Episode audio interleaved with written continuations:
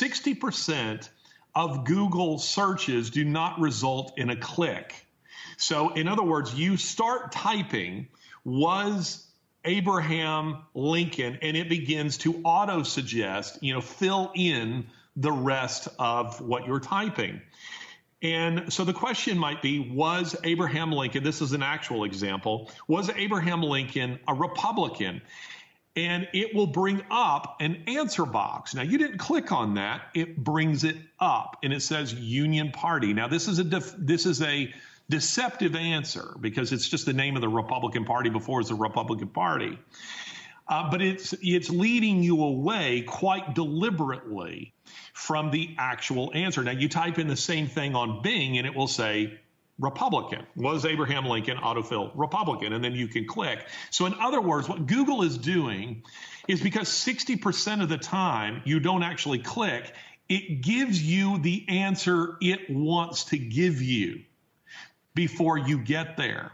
So it's already shifting you in a, and I should be going this way, sh- shifting you towards leftist responses. The other thing is that on YouTube, you know, if you notice when you're watching a video, it will autoplay another video and then another video and another video. These are 85% of the time, these are leftist videos. Another thing is that Google, according to Dr. Epstein, sent out reminders overwhelmingly to Democrats, people they knew because of their their surfing habits. They're able to sort of populate what kind of individual you are. They sent out reminders to them to vote. So, asking Dr. Epstein, how many votes do you think in just the midterms Google was able to shift towards Democrat candidates. And he said upwards of 80 million votes. Now let's think about that for just a second. In 2020, he figures about 7 million votes. So this is a kind of election rigging, and he's trying to blow the whistle on this, uh, but he's being denounced. Uh, you know, by the likes of Hillary Clinton and others who say oh, that his research has been this debunked, is, when of course it hasn't. This is this is such horrifying stuff.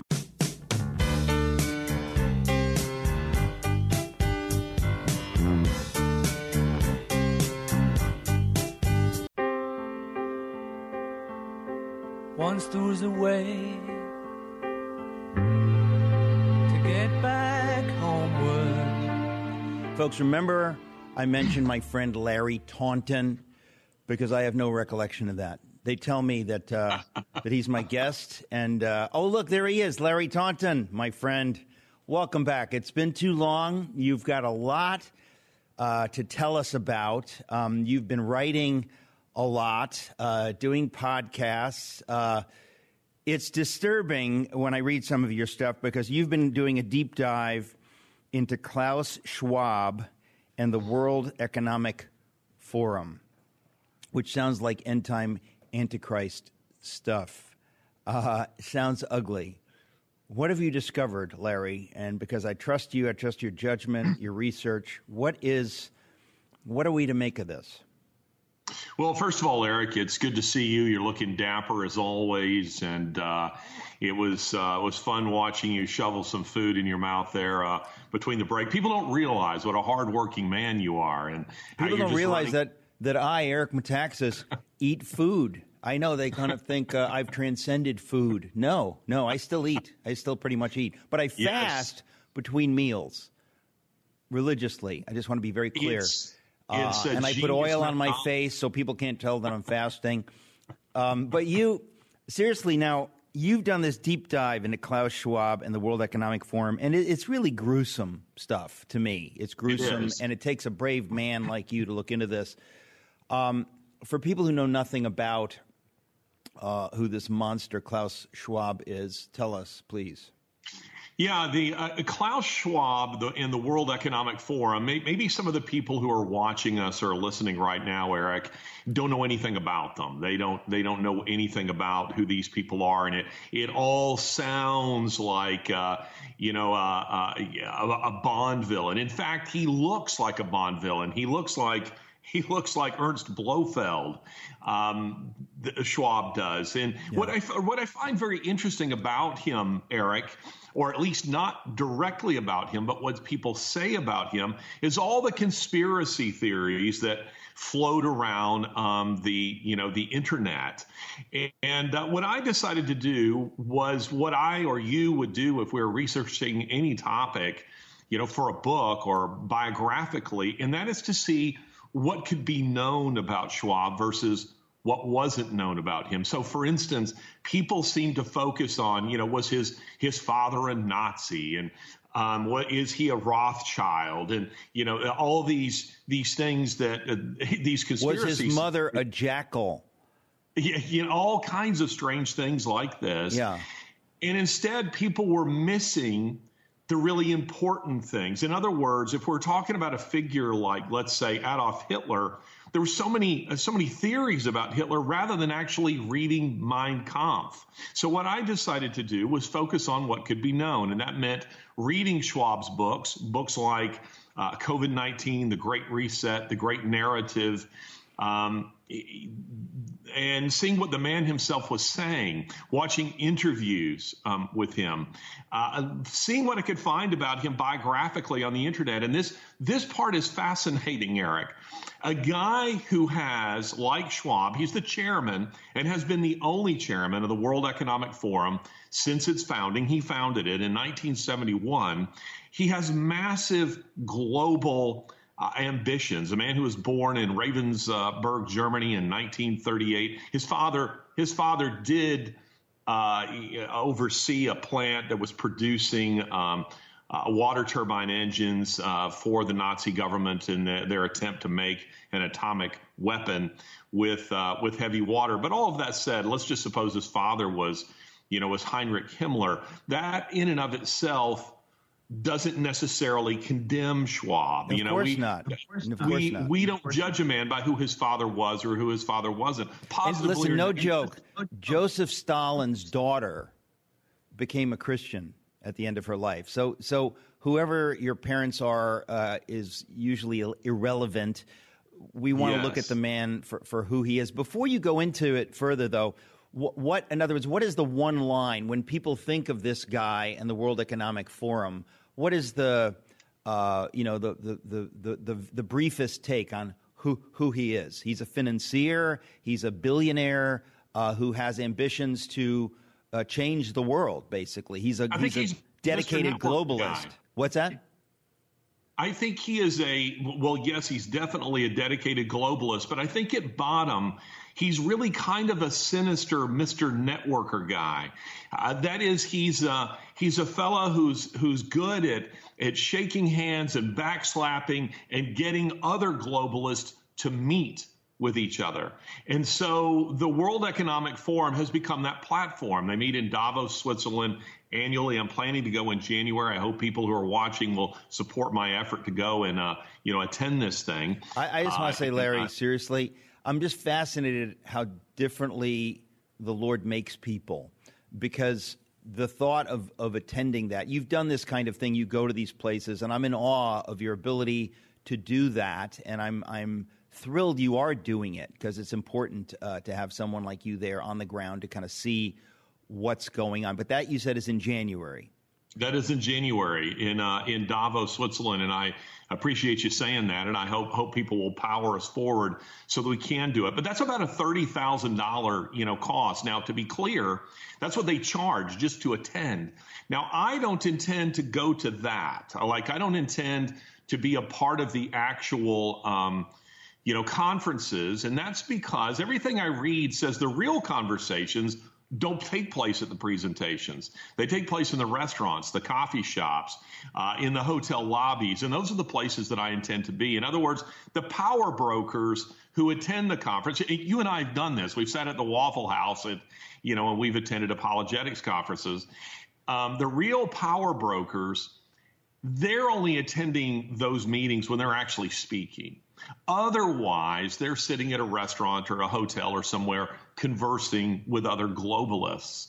And I intend to be a fly on the wall in Davos while these conversations are taking place because you see the the end game um, for much of this for the World Economic Forum for all these different globalists is that they're all connecting with one another and they all have similar ambitions and you see what Klaus Schwab is selling his primary you know product if you will is he's offering power He's offering great power, domination within government.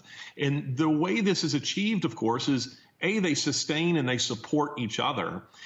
Um, we're, what we're seeing, for instance, in uh, the elections in Brazil, in the elections in the United States, uh, in the suppression of farmers in the Netherlands, uh, in the protests that have taken place in places like Italy, the, the recent election of Giorgia Meloni uh, there, who represents a populist movement. All of this is connected.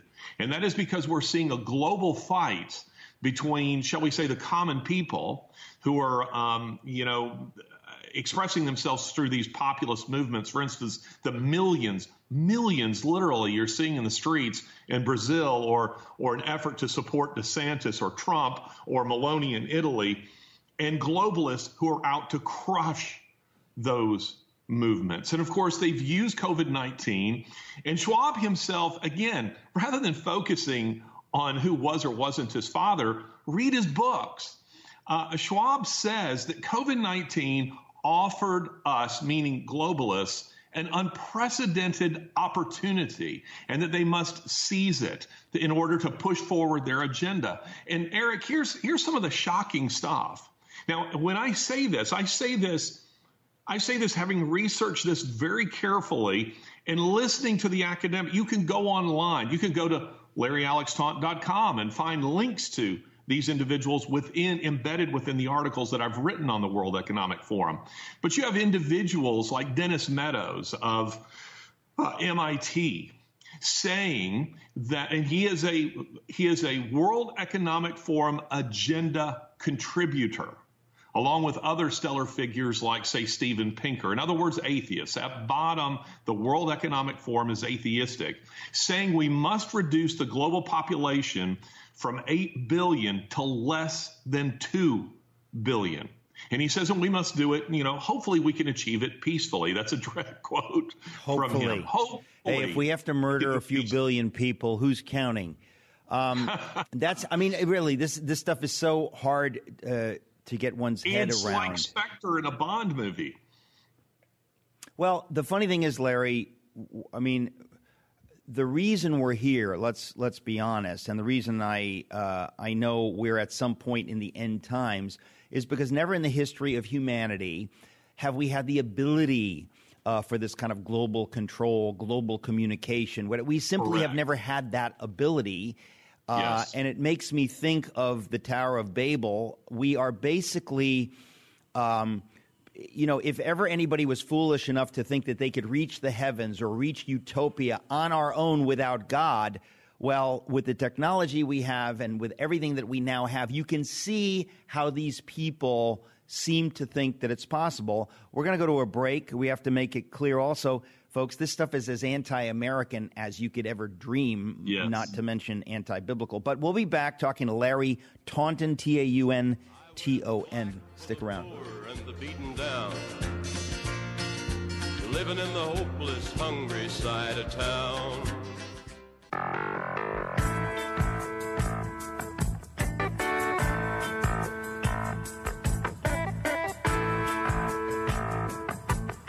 Welcome back. I'm talking to Larry Taunton, whom you may find at larryalextaunton.com. I recommend that you go to larryalextaunton.com. So, Larry, let's continue the conversation. Uh, you've done a deep dive into Klaus Schwab and the World Economic Forum. Yeah, let me tell you a little bit about how we got or how they got where they are. This this all really began with an academic white paper that was circulated in 1970 called The Predicament of Mankind. Now, as a writer, uh, you, like myself, would read this and say this needed a better editor. It's uh, it's written by somebody of a you know a scientific predisposition who doesn't really have any any real skills as a as a writer. It's full of typos and it's just not. It, it's somewhat repetitive, but it's only 31 pages. And in the predicament of mankind this group, which is called the Club of Rome, the Club of Rome, which is oddly located in Zurich, Switzerland, is a think tank. Think Cato or Brookings Institute.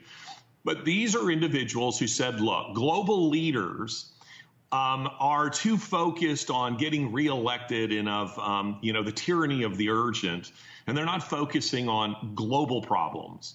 And so we suggest, in the predicament of mankind, in this white paper, we suggest that there be a, um, a kind of new think tank that's an action committee and that this action committee focus on some of the world problems. Now, in 1970, facing- uh, I, I, find all of this horrific and funny at the same time. What could be more pompous? What could conceivably be more pompous than a paper titled "The Predicament of humanity. Yes. I've got an answer to the predicament of humanity. It's called the Bible and Jesus. But, you know, put that aside since we're atheists, uh, the predicament of humanity. What did uh, these pompous uh, men come up with in 1970 that they said was the predicament, this terrible predicament well, of humanity they that said they the diagnosed? Predicament they said the predicament was that the Earth was exceeding its carrying capacity, overpopulation. Oh, it's yeah. very Malthusian. You, look, um, you and I are old enough to remember when this stuff was. I mean, when the Earth oh, catalog yes. came out, and everybody's talking about like in in ten minutes, you know, we're all going to have to eat Soylent Green. It's over. we don't have enough resources. We've got to get busy. Much. Fifty years it, ago, fifty years ago, they it, were saying this. Well, and what's interesting about that, Eric, you're so spot on, is because the, the, the, milieu of this time produced a lot of this type of thinking, like Soylent Green and, you know, um, the late great planet Earth, you know, and this kind of stuff. But anyway, uh, what what happened was the following year, the World Economic Forum, which is at the time just called, I think, the Economic Forum, was uh, uh, established by Klaus Schwab the following year in 1971, and then in 1972 they put forward um, a major, we'll call it a bestseller among academics called The Limits to Growth. The aforementioned, you know, in the previous segment, Dennis Meadows was one of the contributors to this book. And Limits to Growth basically takes the uh, the predicament of mankind much further, and we're using all of these models uh, said, look, we, we are facing a crisis that by this particular time, the Earth will have exceeded its carrying capacity and we're in big, big trouble. By 1980, so was, it'll be over. The cockroaches are taking over. By 1980, mark my words, it's going to happen. Okay. Yeah, and so they were pushing all of this in a very, very big way. Then a fourth one was produced in 1991, which is called The First global revolution. And the first global revolution sort of looks back on their predictions and says, "Yep, we're headed in this direction." But by this time, they these these papers and the people who are writing them, they're starting to garner uh, an elite following. That is to say, a following of, of people like, say, a Henry Kissinger. So that Kissinger produces a, uh, a, fascinating paper called National Security Study Memorandum 200 in 1974. And it was, uh, it was a classified document that a couple of decades later was, was declassified through the Freedom of Information Act, in which Kissinger is advising the President of the United States, Richard Nixon. You can follow and find all of this. It's available to you online in the U.S. government. You know, you can find this. And in this memorandum, he says we must reduce the global population. Now, think for just a moment, Eric, about what you were just talking about, Soylent Green and so on. So you have this big push on reducing the global population. And then what happens in 1973? Roe v. Wade.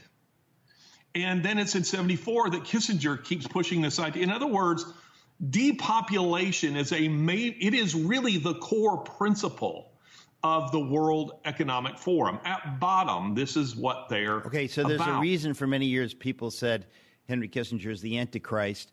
I've met him, and he's uh, maybe not the Antichrist, but the point is, this kind of thinking, some of the smartest people in the world are definitely the biggest idiots who've ever lived. I mean, it's fascinating to me that it's almost, you know, you're talking about brilliant people diagnosing yes. everything wrongly. And at the heart of it, we have to say, again, it is atheistic. The Bible says, not. "Be fruitful and multiply. Life is good. Life is sacred." Okay, they say, "No, no, no, no, no. Uh, life bad. We need to reduce population, abortion, wh- whatever it is." They seem, whether they know the roots of it or not, to be somehow inherently anti-human, um, anti-growth and prosperity. There's something really uh, fascinatingly bleak about their view. And again, this goes back to the 70s. So we've got plenty more time left with Larry Taunton. You can go to LarryAlexTaunton.com. We'll be right back. Once I rose above the noise and confusion just to get a glimpse beyond this illusion. I was soaring ever higher.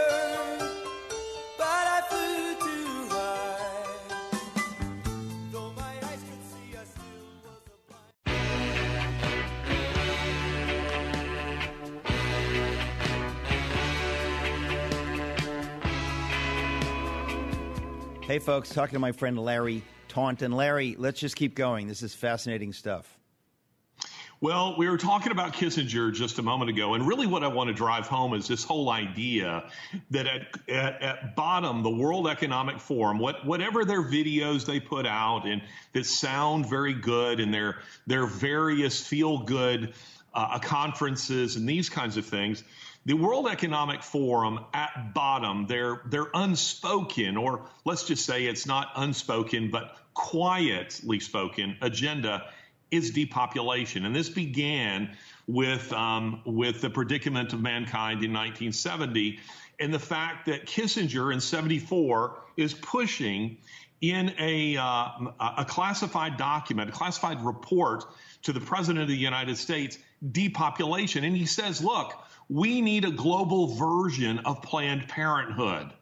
And he and now in in this document, he's speaking quite openly because he's not anticipating this is ever going to be read, you know, by people like you and me.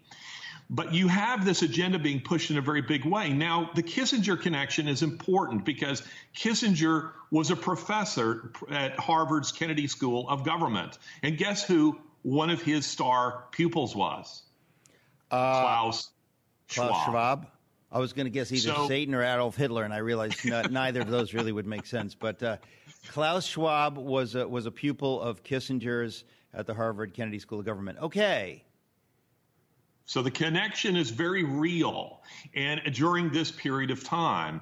And so this kind of thinking, these are individual, you, you were saying something very interesting before we went to break in the previous segment. I mean, here you are, the you know, the author is atheism dead. Um, in this, among a group like this, the answer is no.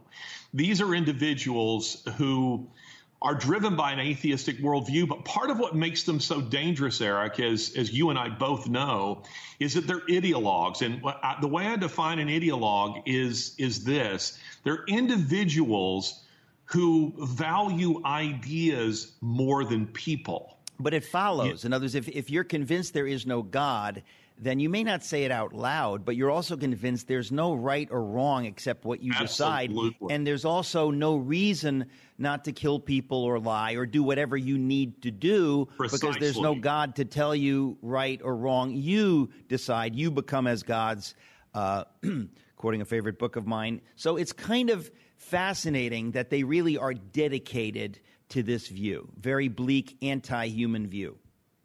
Absolutely. And see, the, you know, adding to the fact that, that something that makes them all the more sinister from, although, excuse me, although they would never recognize it as such, is that these are individuals who really see themselves as moral titans. They see themselves as better than you, as better than me, as bettering mankind. That's that's always and, a bad sign. If someone thinks of himself as a moral titan, you might want to run. If you uh, if you're looking for a husband and, and, and you say, so tell me about yourself, and the guy says, well, I'm a I'm a moral titan. You, you might want to move on. You say, you know what, I, I don't feel so well. I need to go home. Um, but that's a fact. These types, they have one thing they don't have is humility, and even though they don't believe in morality, somehow they believe in their own morality. I mean, of course, it's self um, contradictory. But go ahead. Well, uh, this is why you're seeing pushed in places like Canada, for instance, uh, and you'll begin to see it here eventually, and certainly in Western Europe, euthanasia. Uh, in a in a very very big way, they uh, produced a video in which you you can find this again on. I think it's still available on YouTube. I don't think they've they've taken it down, but an Agenda 21 video called "I've Lived a Good Life." And in the video, have you seen this? It's elderly In fact, it's people. been so great, I'm going to kill myself. Exactly. Uh, in which they're encouraging people to off themselves. So, in, in it's just a, a, a, video with a series of people who said, I've lived a good life. I've lived a good life. And it's kind of now time for me to move on and make room for someone else. This is being pushed in a very big way as a moral good. Now, notice that Schwab and his ilk, individuals like Bill Gates, for example, they're not volunteering to do it themselves. Right. They're they're volunteering you to do it. This is the way these people think. Right. We want your money. Give us your money. We don't want to spend our money. Uh, well, Larry, this is so sinister. It's so evil that I, I have to joke about it because it's it's just horrifying. Um, but listen, w- this is why I, I think there's a clarification happening uh, in the world right now. Uh, in in a, in a sense, one of the reasons, again, I think that we're at some point in the end times because the clarification between good and evil, between life and death, between this incredibly bleak atheistic worldview that says, kill yourself, kill Yes. your unborn child, don't bring people uh, into this world. It's just more mouths to feed. This is a Nazi doctrine. It's a satanic doctrine. It's as bleak and wicked as it gets. But if you don't believe in God, guess what, folks?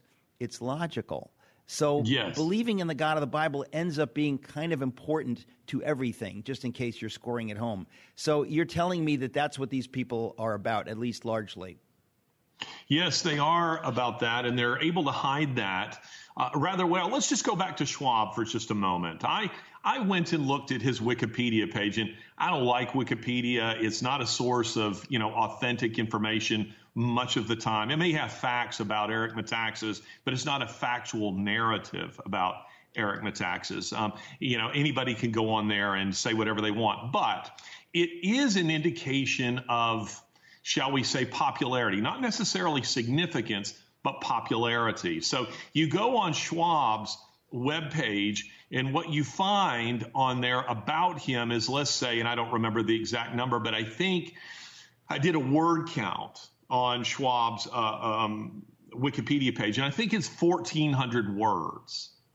Now, Mr. Bean garners about 6,000 words. And what you find on Schwab's um, Wikipedia page is simply facts like this. He went here, he was born here, he received uh, honorary doctorates from, uh, but you learn nothing actually about Well, he the has man. Now, a million people being paid to uh, curate that page so Yes. it looks uh, favorable to him. exactly. I don't Uh, have because millions of people, which is why my page is so messed up. Uh, we're going to go to a break, folks. Plenty more with Larry Alex Taunton. Don't go away.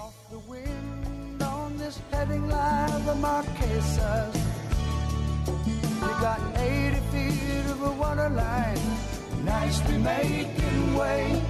In a noisy bar in Avalon, I tried to call you.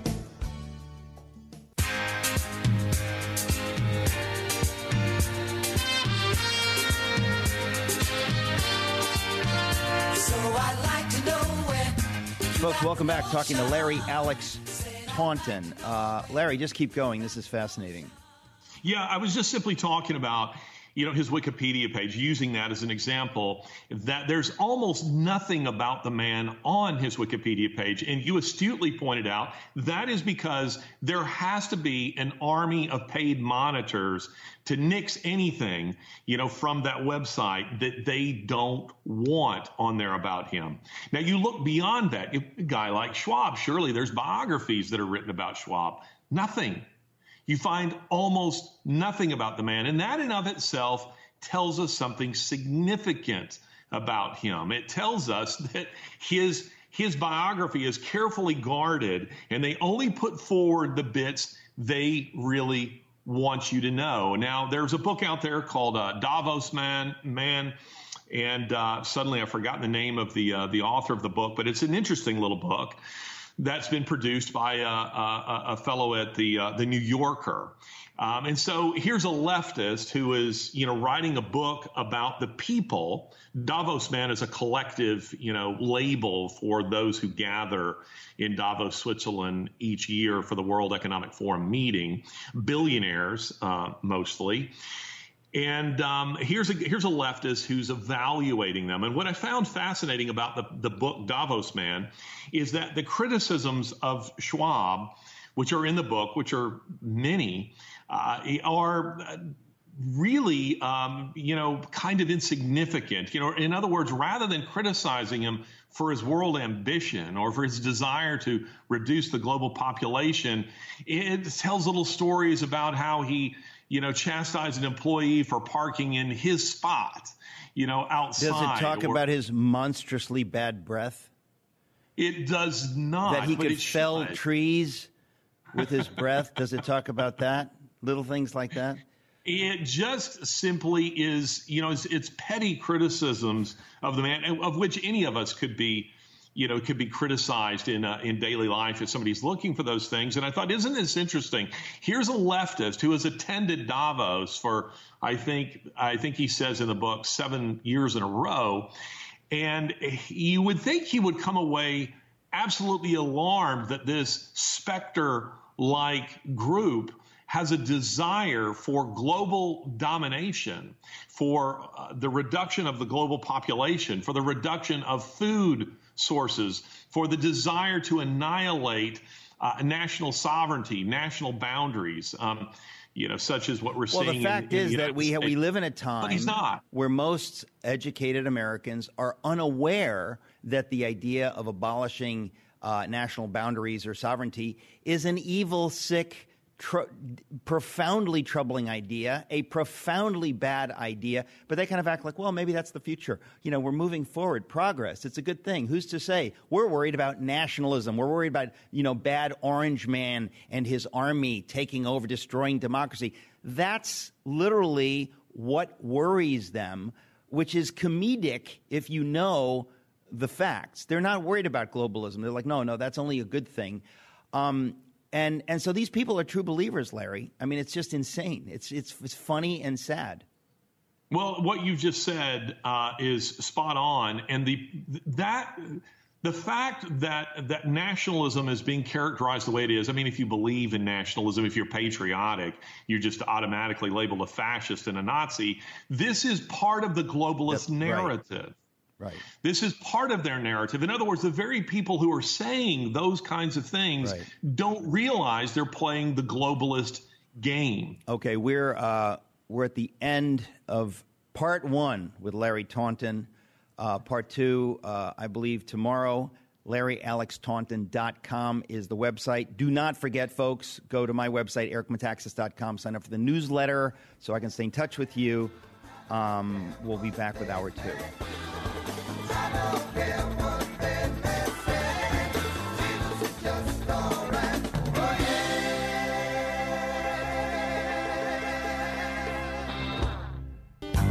Welcome to the Eric Metaxas Show with your host, Eric Metaxas. Holy guacamole, Ah, yeah. as they say. Yes, they say Uh, I, I got to tell you, Alvin, Yeah. tomorrow, Yes. this is what my sources tell me. They tell you Because I've got sources uh, in the former administration, Deep in the, in state the Trump sources. administration. They, my sources tell me that tomorrow is Thanksgiving. Now, look, I can't prove it, Mm-hmm. Yeah. but these sources have been pretty remarkably accurate, Mm-hmm. and I believe tomorrow is Thanksgiving. In which case, uh, today, I guess that would make today the day before Thanksgiving or Thanksgiving Eve, Eve. Uh, as it's known uh, in the rest of the, the Commonwealth.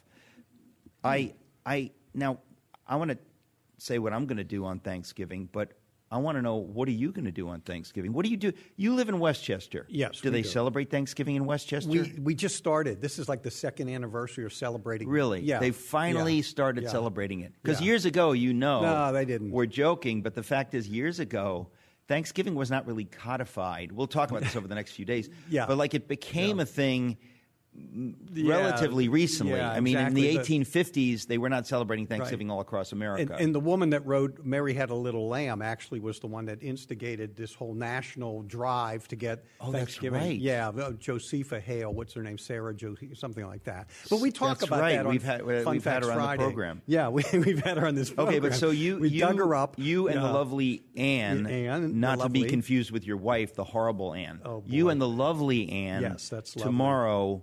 Uh, Yeah. What, what do you do? We, you we go to friend, a friend's house. It's only about a mile or so away, and we. But the the problem is Wednesday today after the show, I've got to go to the worst place in the whole wide world, which is in Elmsford, the, the Sam's there. I hate going. You gotta to go to Sam's. Sam's Club? Sam's Club. Oh, man, before. Thanksgiving, and go in there and try to find whatever's left on the shelves. Uh, we have to bring hors d'oeuvres and things like that. But we already got the apple pie for, at at Wegmans, my, one of my favorite. You got that like four weeks ago. Yeah, we did, and it's uh, getting ripe. You know, So- it's got so- some extras in it. You know what I mean? Okay. Oh, I hear you, man. Nothing like a chunky, Yeah. uh, elderly And- apple and pie. then Anne's making cranberry sauce, and yeah. Okay, but we're not so doing you're, the turkey. you're We're hanging out with friends. Friends, And are you going to go over the river and through the woods to these We- friends' that's- house? That's one of the songs we'll be singing. All right. As we go a, a mile away. Well, we uh, because my of course uh, everyone knows we live in Manhattan, and my parents are in the house where we grew up, which is to say in Danbury, Connecticut, where we moved in. Uh, we took possession of the house in May of 1972, and then you know I had to finish school at Transfiguration. Uh, in Corona, Queens, so we didn't really move in officially until I don't know. It was I guess the first days of June or something like that in '72. So we've been there ever since, and it's working out. I think we're going to keep the house. It's only been 50 years now, but I'm pretty sure we're going to we're going to keep it. Uh, we just figured to give it a trial period of five decades. But we typically would do all our holidays there because my brother and his family are out, you know, on the Connecticut coast. yeah. But now, you know, that my, my mom is older and um, we, uh, what we think we're going to do, no, what we're going to do is uh, we're going to drive, we're going to drive to Danbury. That's me and my family. We're going to drive to Danbury. Uh, and, or that's I and my family, or no, that's my family and I are going to drive to Danbury. We're going to take my parents all the way down to the Connecticut coast and uh, we are going to celebrate with my brother and his family. And at the end of that, we're going to drive back to Danbury and probably stay with my parents on Friday and whatever. So Yeah. it becomes like a big a big journey, but it's in a car. It's Yeah. not in a it's not in a sleigh No. or anything like that. Um, but anyway, so that's what we're doing for Thanksgiving. And I, I keep hearing these rumors that it's hard to get a turkey. Is this true? Um, you know what? We were talking to the um, our makeup woman, uh, Laura, and she said that in her where she lives, they're actually giving turkeys away. They're coming door to door. Somebody knocked on her door and said, "Do you want a turkey?" I forget the city that she lives in. But they, they were actually, if you need a turkey, we don't want you to go hungry. Here's a turkey for Thanksgiving. It's a New Jersey town, one of these small towns, Union City or something. What a like nice that. gesture. Those Yeah. turkeys have been in the deep freeze since '84. Yeah. No, they're, they're Um, old turkeys, but you know it's free. What are you They're old do? Reagan turkeys. They put them in the deep freeze uh, with the right. government They're cheese. Republican All right. turkeys. Okay. So, right. uh, so we are. Uh, I believe my guest in a couple of minutes is going to be Larry Taunton. Part We- two. We, spoke to him yesterday, and I said, you know, He's got a sounds lot to to me like He's- I'd like to continue talking. We haven't had him on in a while, Yeah, uh, he's but there's so many dear on. friends that we haven't had on in a while because it's been such a crazy season. with Me traveling. Ken Fish, we got to get him on the program. Have we booked him yet? We don't no, know. no, we haven't. I know he's going to be in New York. I don't think he's going to be able to do the show. Yeah, forget Ah. it. But Ken Fish, uh, gotta get him back, uh, yeah. he's going to be in New York doing something. The Getty's Christmas concert. Oh, we right, got. We've got to uh, gonna have Getty's. tell people, folks, if you want to be at Carnegie Hall in New York City, Carnegie Hall. How do you get to Carnegie Hall? Practice, practice, practice. Carnegie Hall. Our friends, the Gettys, Yeah. are doing a concert there December 15th. Yes. Okay? I know I'll be there. Mm-hmm. Uh, and I know tons of friends are already g- going to be there. But I should say, if you can drive to Carnegie Hall December 15th, it really is extra special. It's almost, I guess it's become like a New York tradition now because they've done it every year and you kind of can't miss it. And it's wonderful and you'll, you'll see fun people there. But we love Keith uh, and Kristen Getty. And so that's December 15th. I should, I should have mentioned that earlier. Anyway, okay. Yes. Uh, before we go to our guest, uh, I want to remind people Socrates and City, December 6th in New York City. You go to, uh, now we're recording this a day early, so I don't know if the code works anymore, but there was a code VIP25 for 25% off. There were very limited tickets, so I'm assuming it's not going to work, but just in case, VIP25 for 25% off and City tickets. I want to mention that. I also want to mention, I don't know why, but the folks at Nutramedix Yeah. decided that for the rest of this month, if you use the code Eric, it's 35% off. That's kind of insane. I get all of my nutraceuticals from from them, um, and everyone tells me how great they are. Like Yeah. I'm, I'm telling you, when you talk to like secular New York doctors who they go, oh, Nutramedix, very impressed, very impressed. Like they're really impressed by Nutramedix, but what they don't know is that Nutramedix gives 50% of all of their profits to missions organizations, uh, mostly in the third world. Really, they're heroes. Nutramedix.com. Use the code Eric. We should also get in a plug for our buddy Mike Lindell. Um, most of my books are available at mystore.com, um, including the Uncle Mugsy books, Oh, which really? I got to tell you, Yeah. oh my gosh, They're in terms of beautiful. Christmas Yeah. presents, they're the most beautiful books I've ever seen, Yeah. illustrated by my friend Tim Raglin.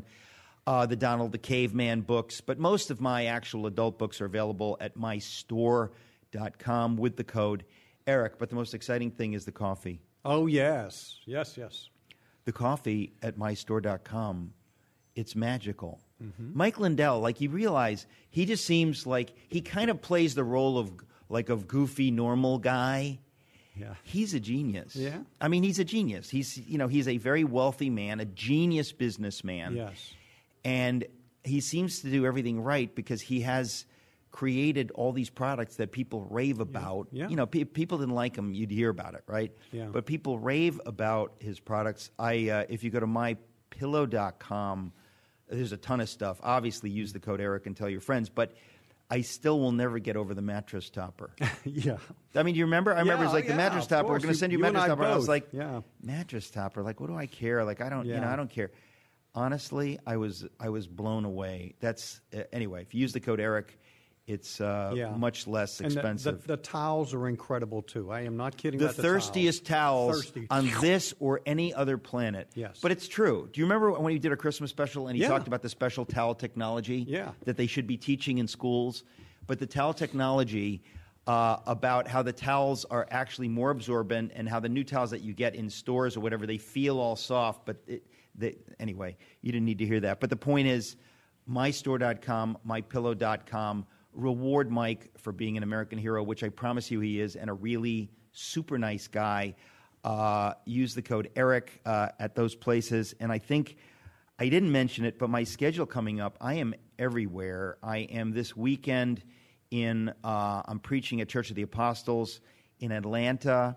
Uh, I'll be in Seattle. I'll be in Phoenix. I'll be, I mean, I'm going all over the place. Yeah, go to ericmetaxas.com for the schedule for your. for my schedule, trip. Eric Metaxas. sign up for the newsletter. And, and for the love of Christmas or Yes. Thanksgiving, sign up for the newsletter, ericmetaxas.com. We'll be back with our friend Larry Taunton.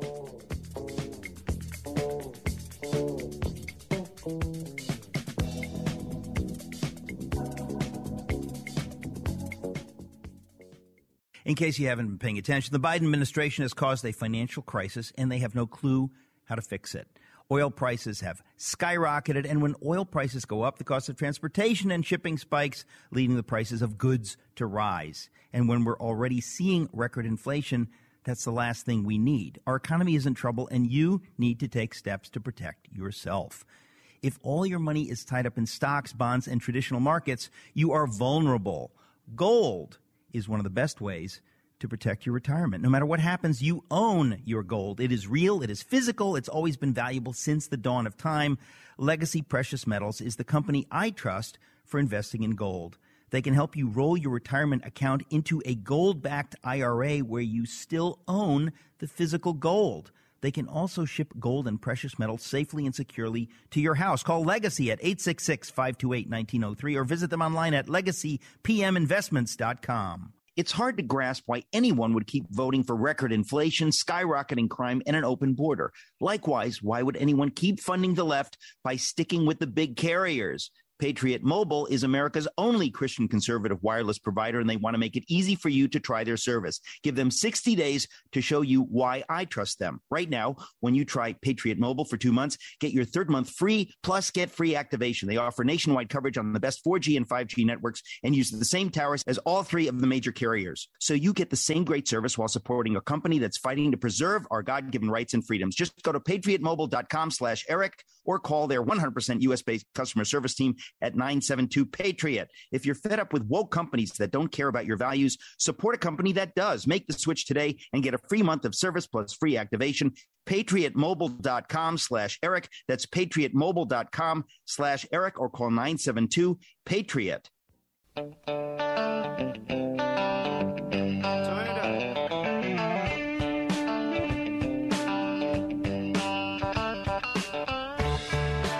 Welcome back. Uh, we continue our conversation with my friend Larry Taunton uh, about his deep dive into the horror that is the World Economic Forum and its uh, leader, Klaus Schwab. Uh, so we learned a lot uh, on this yesterday, Larry, and it seems certainly sinister. Uh, it seems so dedicatedly globalist. But what, what fascinates me is that if you're uh, a serious Christian and you know anything about the end times, you always worry about a one world order. You worry about an antichrist emerging who wants to take over the world. And at any point in world history, that was effectively preposterous. But we now have the technology and the global connections where there are people very seriously thinking about this and forgetting that, you know, the United States of America is the greatest country in the world and that it has brought freedom and so many good things, they act like, no, no, no, no, no. The, the days of nations are over. Nationalism bad, globalism good. Uh, and there are plenty of uh, woke Christians who seem to be going along with that agenda, not understanding anything about it, really. Uh, I couldn't agree more, Eric, and uh, great to be with you uh, on your show. Always love to be with you and always uh, uh, love to be on your show. Um, there are two things that stand in the way of the globalists and the World Economic Forum, Klaus Schwab. They are, they are, you know, the face of globalism. They're the they're the people who are really driving it. And those two things are this. The first is the Christian faith.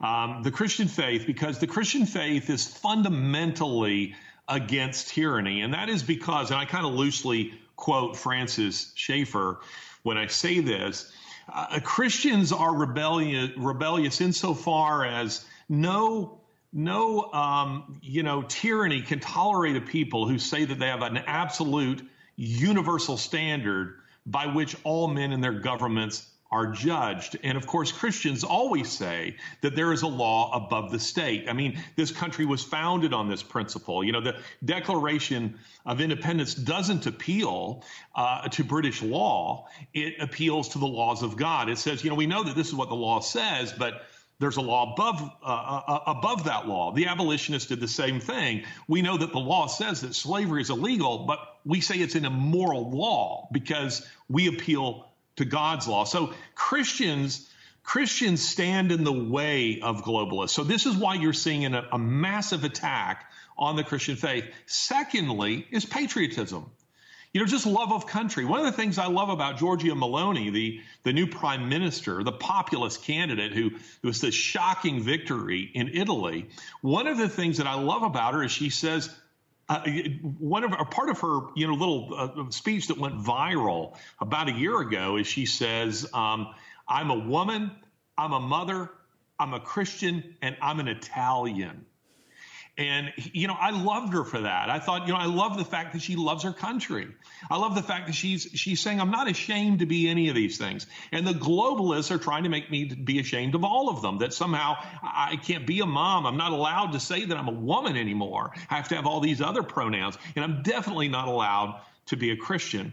So the Christian faith and patriotism, where are those things found in the greatest abundance in the world? Well, it's the United States. So the United States is the key barrier to the globalists, and therefore it has to be demolished. So the ways that they're seeking to do this is with this with the acids of cynicism. You know that our history is is all racist and the toppling of statues and these kinds of things. That's part of it. Another thing is to open our borders wide open so that people who don't share our values, who don't understand our history, who have no desire to preserve anything, but rather to annihilate it, are allowed to just come across our borders by the millions. And also to be seeing billions of, of American taxpayer dollars are being sent uh, around the world for very strange projects. You know, whether it's, um, you know, for some kind of globalist version of Planned Parenthood or the war in Ukraine or what have you the idea is is in generations past, Eric, the goal of the United States was to try to elevate non-democratic poor countries to the status of the United States. Globalists want to do exactly the opposite. Right. Let's reduce a democratic, prosperous nation, the United States, to the status of third world, non democratic countries. No, that, that's exactly right. And and again, uh, you know, when you talk about um, Christians being against tyranny, uh, it doesn't matter whether that tyranny comes in the form of hypernationalism, as it did under the Nazis, or in the form of globalism. Um, but again, what I find funny is that the, the people today uh, who are uh, globalists uh, or who are somehow vaguely anti Christian, they act as though nationalism, by definition, is bad. We know it was bad under Hitler, but when you have nationalism uh, that supports freedom uh, and good things, y- you know, it, it's just funny that that, that now uh, globalism is just it's the answer. Nationalism is bad. So many people are just so deeply ignorant of the deeper issues. I think there was. I, I have to laugh because I've been speaking uh, uh, around the country around my book is a uh, sorry, not is atheism dead? My new book, which is a letter to the American Church, and some people, I think it was the Gospel Coalition, did a review. Of course, a negative review. I mean, I didn't expect a positive one. But the, fu- the funny thing is, they're saying like, but he doesn't mention that Bonhoeffer was worried about nationalism. And you're thinking, yes, that's because Hitler was the head of state and he was against liberty. He was against Christians. He was against Christian values. But I mean, it's a level of sloppiness. And, and it's kind of like people have this glazed eye look like globalism good, transcend borders, transcend nation state. They don't re- they haven't thought it through. And it really is frightening because it is no different than when people were seduced by the Nazis uh, into following this maniacal, wicked leader. They're not thinking it through or they're afraid to think carefully. They're afraid to talk about it, which is one of the reasons I'm so happy to have you on because we need to understand what these issues are. People need to think, and those people who are just drifting along need to wake up and understand what you are allowing to happen, not just in this country, but around the world. But we have to be clear these values that you're talking about have dramatically infiltrated the United States of America, particularly the elites, particularly the Democratic Party, who seem to be all in for everything we're talking about. Yeah, well, I, listen, I, allow me to be your huckleberry. I, allow me, Eric, to be your battering ram against these kinds of individuals who would criticize your book on that basis because it's colossal ignorance. See, I will go so far as to say it wasn't nationalism that made the Nazis bad. What made them bad was their godless fascism. In other words, if nationalism is, like, say, a glove, when you fill that, whatever Right, it is, right. when you fill that with an utterly godless Right. fascist ideology, it becomes evil. And that would be true of anything. Right. I, it doesn't matter what it is. So it wasn't their nationalism. It was a it was a nationalism that became the spearhead of a godless fascist ideology. That was that was really the problem. But see, the individuals you're talking about at, at the Gospel Coalition, it's so funny, Eric. I just have to throw this in. When my book, the um, the Faith of Christopher Hitchens came out in 2016. They named it the Arts and Culture Book of the Year. And I now look upon that is is that a feather in my cap, you know, or not? Well, no, look, a lot of these folks, these are good folks that have drifted and drifted. Or let's put it another way, Larry. The world has drifted and they've stayed in the same place. They are not alive to the moment. Things are dramatically different than they were 10 and It's- 15 years ago. And if you don't get that, astonishing where they you know, but I mean, that's, that's exactly what has happened. I mentioned in my book, and I, I try to say it generously about people that I love, like Tim Keller. You know, what, what he had said or his model, it was absolutely right. But if the world changes very dramatically and the left have become Marxist globalists, you have to shift your, your tune. You, you, you can no longer say, well, we can't be political. I mean, if slavery is on the ballot, you kind of might need to be political. And, and these are the things that they don't really want to deal with. It's, it's politically incorrect. It makes them uncomfortable. Uh, they would just like rather play But it's nice. and- hypocrisy. well, It's extraordinary It's also hypocrisy. hypocrisy, but I didn't want to mention that. Well, I, I say that because the very individuals who are saying that you can't be political are the most political people. Tim Keller is one of the most political and pompous individuals speaking on these issues. But the kind of people you're talking about, I'll, I'll use this analogy. Think of this as a laser pointer. It feels to me like what the media does is they just simply aim the laser pointer at the wall. And the, the, the folks at the Gospel Coalition or Christianity Today or the woke crowd, be it Christian or otherwise, they're just pawing at the wall like a cat. You know, in other words, they, what, whatever, whatever they direct their attention at, Ukraine, paw, paw, paw. Yeah. Um, That- you no, know, that's- uh, glo- nationalism, paw, paw, paw. That's what they do. That that's a sick, funny image. We'll be right back talking to Larry Taunton. Don't go away.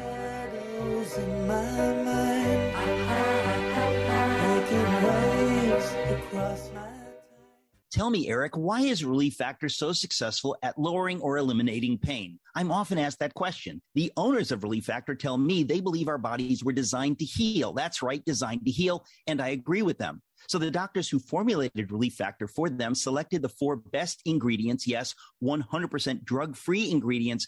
Each helps your body deal with inflammation. Each of the four ingredients deals with inflammation from a different metabolic pathway. And that right there, approaching from four different angles, may be why so many people find such wonderful relief. So if you've got back pain, shoulder, neck, hip, knee, or foot pain from exercise or just getting older, you should order the three week quick start discounted to only $19.95 to see if it will work for you. It works for me. It has for about 70% of the half a million people who've tried it and have ordered more. Go to relieffactor.com or call 800 4 relief to find out about this offer. Feel the difference.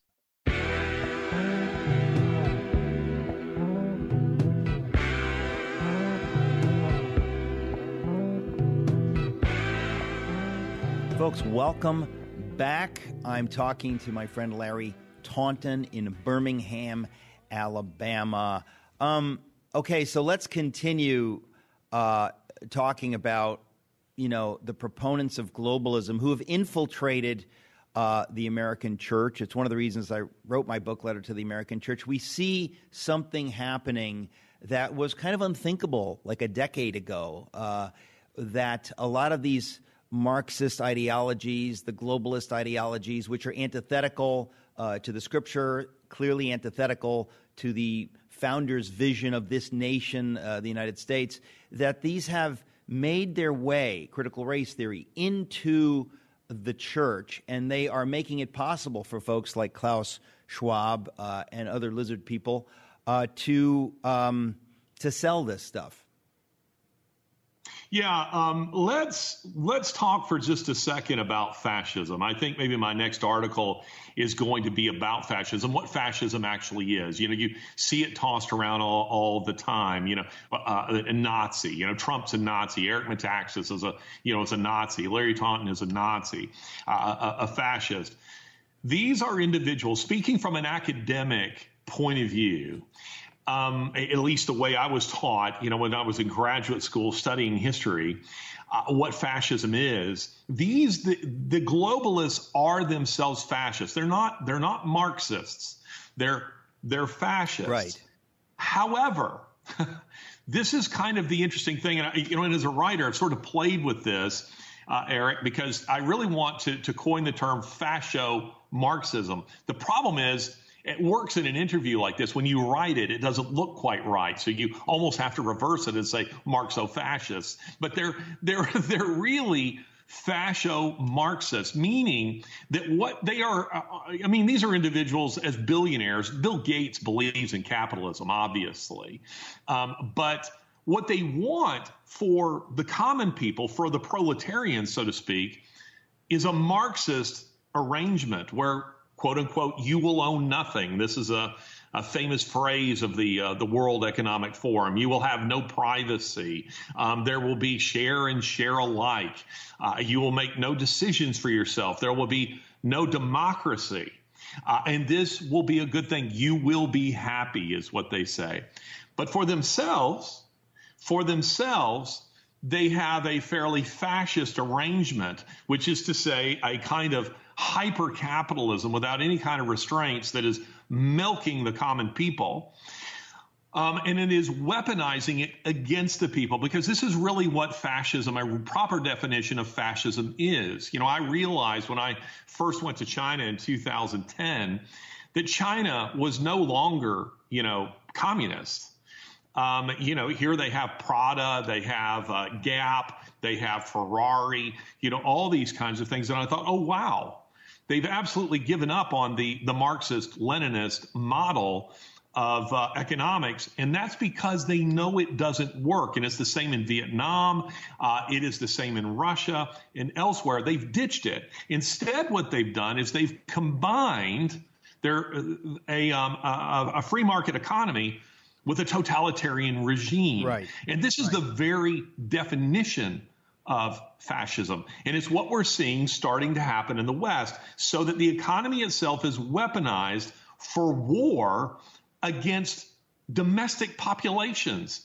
That's what's happening. And that's what the World Economic Forum is doing. And the way they plan to do it, Eric, is with something called ESG.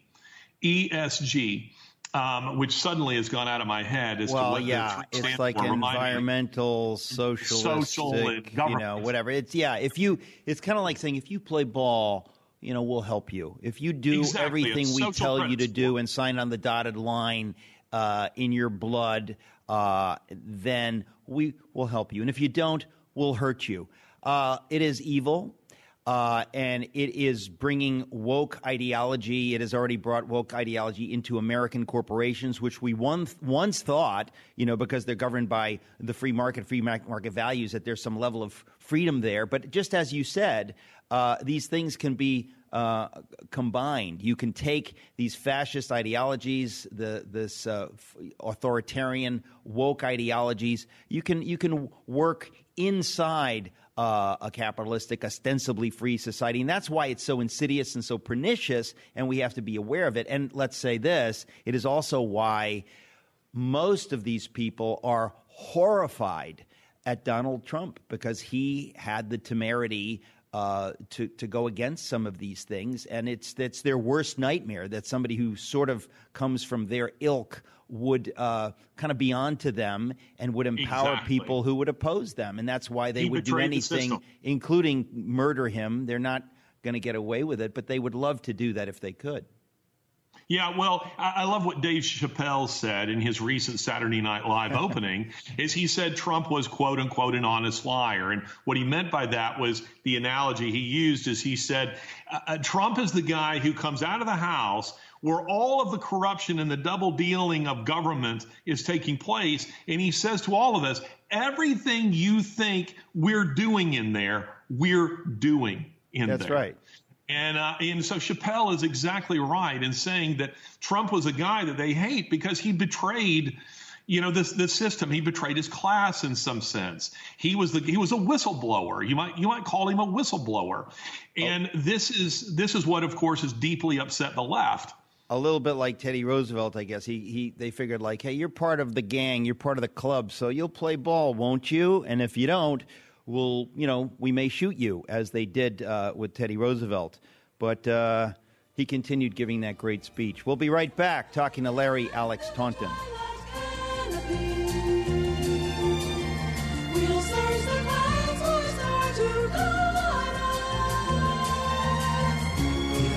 Some change, you find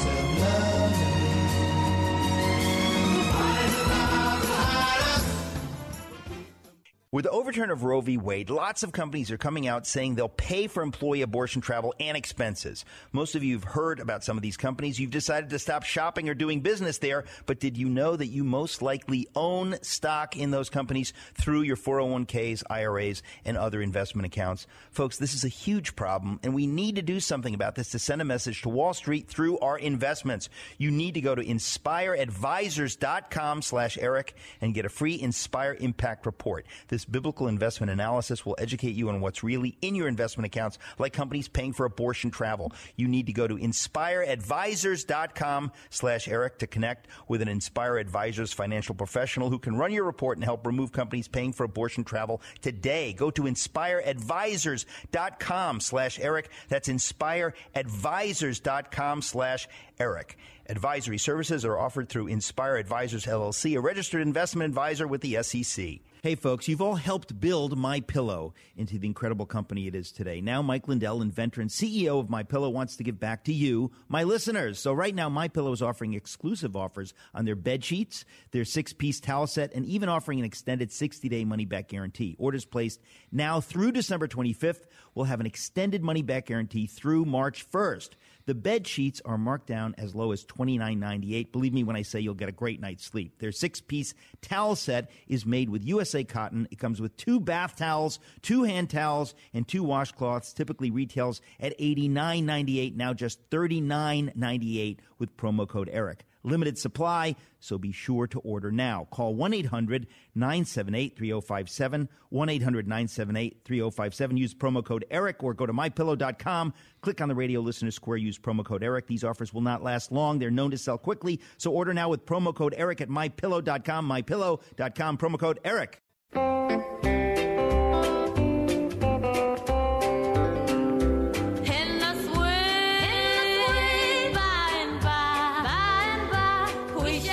Folks, welcome back. Talking to Larry Alex Taunton. Larry, um, you, um, we've seen such unprecedented things. The the voting fraud. I think because we didn't get the red wave we might have been hoping for. I think it's a good thing because I think it is forcing more people to realize. Wait a minute. This is genuinely rigged. No one believes John Fetterman grunted his way to victory. Nobody believes that Kari Lake lost. It, it, nobody could really honestly believe that Joe Biden won. I mean, it doesn't make sense. And you're looking around and you think like something rotten uh, has entered our political life, and and the folks who don't like. Uh, you know, pro-American figures, whether it's Trump or, or, or Kari Lake or Doug Mastriano, that they will do literally anything to keep them out of power, and that they've simply taken uh, uh, election fraud or whatever it is, manipulation, to a new level. And if we, the people, don't wake up to this, if we don't go to bat against this stuff, it's over. We have no America. Yeah, well, let me just say something very, very quickly. A little anecdote your uh, your listeners might appreciate. What an impressive lady um, Kari Lake is. I, I, say that Giorgia Meloni, the the new prime minister of Italy, the the populist candidate, is the Kari Lake of Italy. I mean, Kari Lake is just a powerhouse. But I was with you at Mar-a-Lago, and we're sitting. I don't know if you remember this, but we're chatting in the uh, the lobby, and you look over my shoulder and you say hey, hey, there's the next governor of Arizona. And I turned and looked, looked, and it was Kari Lake. And uh, and I hope that proves to be true because she is truly an impressive lady. Um, I would vote for her for president. I mean, I, oh no, I'm listen, so there are people that are emerging, and this is the good news: is that as bad when things get as bad as they've gotten, you're seeing figures like Meloni, like uh, uh, Kari Lake, like Doug Mastriano. You're seeing these figures rise up and say, I'm going to speak the truth. I'm going to be a champion of the people. I'm going to do what I can do. Uh, so I am hopeful, but I, it's it's that we're in a battle and we have to continue fighting. It's not just going to be like, oh yeah, we Yes. won the red wave and we went. No, we need to uh, get rid of you know the the uniparty RINOs like Mitch McConnell because they are playing ball with the globalists. They're basically saying, Yeah, look, we don't want to upset the apple cart. Tell us what to do. We're looking around. We don't want to cause any trouble. We're for detente. We don't want to fight with uh, the bad guys. We just want to be friends with the bad guys and all make money. You know, it's kind of bad. Let me explain. Let me explain a little bit about how the election fraud is occurring. Now, let's set aside for just a moment uh, Dinesh's excellent film, 2000 Mules, and the ballot harvesting and the mail in ballots and all the fraud that's taking place there that we know factually is occurring there. A couple of days ago, Eric, I did an interview on on uh, on on my show with Dr. Robert Epstein. Now, Robert Epstein is a Harvard PhD. He is um, he is the head of the institute, uh, senior fellow at the uh, the Institute for Behavioral and Technological Research. It's a, a fascinating uh, work that he does. Now, I want to to to say this about uh, Robert Epstein. Robert Epstein supported Hillary Clinton in 2016 and he voted for Joe Biden. In other words, he is a self described liberal. Uh, He's, he's, to quote him, he says, I haven't a conservative bone in my body. But I heard him speaking at the Trump Hotel in D.C. in, um, I think it was October 2019 at a big gala event that, that my wife and I were attending. And he made some rather outrageous claims, or at least outrageous if he couldn't support them. And that is to say, he said that there was no way Trump was going to win. And he says because the election is rigged. Now, he said this a year in advance, and he proved to be correct. Now, when you talk about this and his his research, what he says is that Google is um, shaping the elections and the election results via a number of means, but they're all, they're collectively what he calls because it's what Google calls them in emails that that they managed to obtain that were circulated uh, and published in the Wall Street Journal what they call ephemeral experiences. That is to say experiences that are like skywriting. They're there for a moment and then they evaporate they disappear. There's there's no paper trail. You can't follow it. And it works something like this Eric. 60% of Google searches do not result in a click. So, in other words, you start typing, was Abraham Lincoln, and it begins to auto suggest, you know, fill in the rest of what you're typing. And so the question might be Was Abraham Lincoln, this is an actual example, was Abraham Lincoln a Republican? And it will bring up an answer box. Now, you didn't click on that, it brings it up and it says Union Party. Now, this is a, def- this is a, deceptive answer because it's just the name of the Republican Party before it's the Republican Party. Uh, but it's it's leading you away quite deliberately from the actual answer. Now you type in the same thing on Bing and it will say Republican. Was Abraham Lincoln autofill Republican? And then you can click. So in other words, what Google is doing is because 60% of the time you don't actually click, it gives you the answer it wants to give you before you get there. So it's already shifting you in a, and I should be going this way, sh- shifting you towards leftist responses. The other thing is that on YouTube, you know, if you notice when you're watching a video, it will autoplay another video and then another video and another video. These are 85% of the time, these are leftist videos. Another thing is that Google, according to Dr. Epstein, sent out reminders overwhelmingly to Democrats, people they knew because of their their surfing habits. They're able to sort of populate what kind of individual you are. They sent out reminders to them to vote.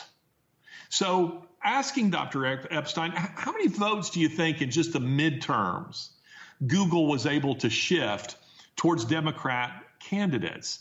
And he said upwards of 80 million votes. Now, let's think about that for just a second. In 2020, he figures about 7 million votes. So, this is a kind of election rigging, and he's trying to blow the whistle on this, uh, but he's being denounced. Uh, you know, by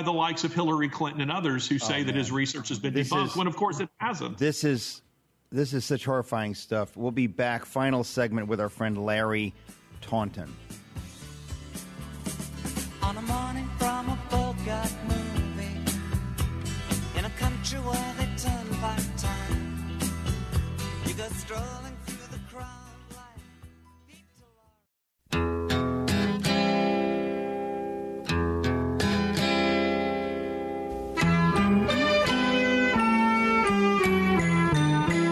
Back. Final segment with our friend Larry Alex Taunton. You can find him at larryalextaunton.com. I hope you do.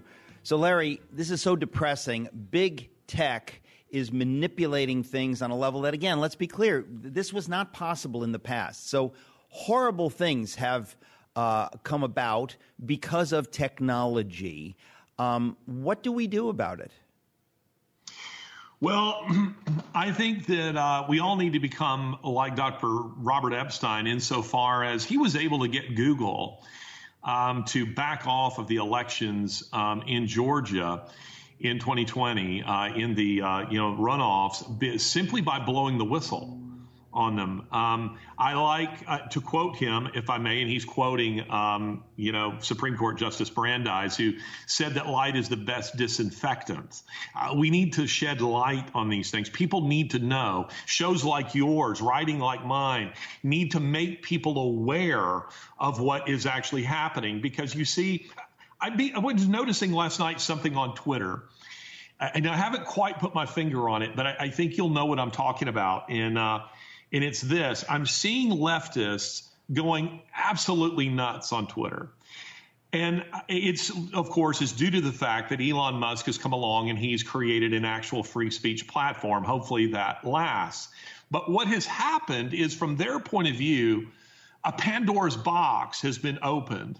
And all of these opinions that they formerly did not hear because big tech prevented them from hearing them they therefore had an image of the world that wasn't reality. They thought everybody out there was in favor of transgenderism and everybody was in favor of uh, gender transitioning, you know, minors with irreversible, grotesque surgery. They thought that everybody was in favor of Marxism.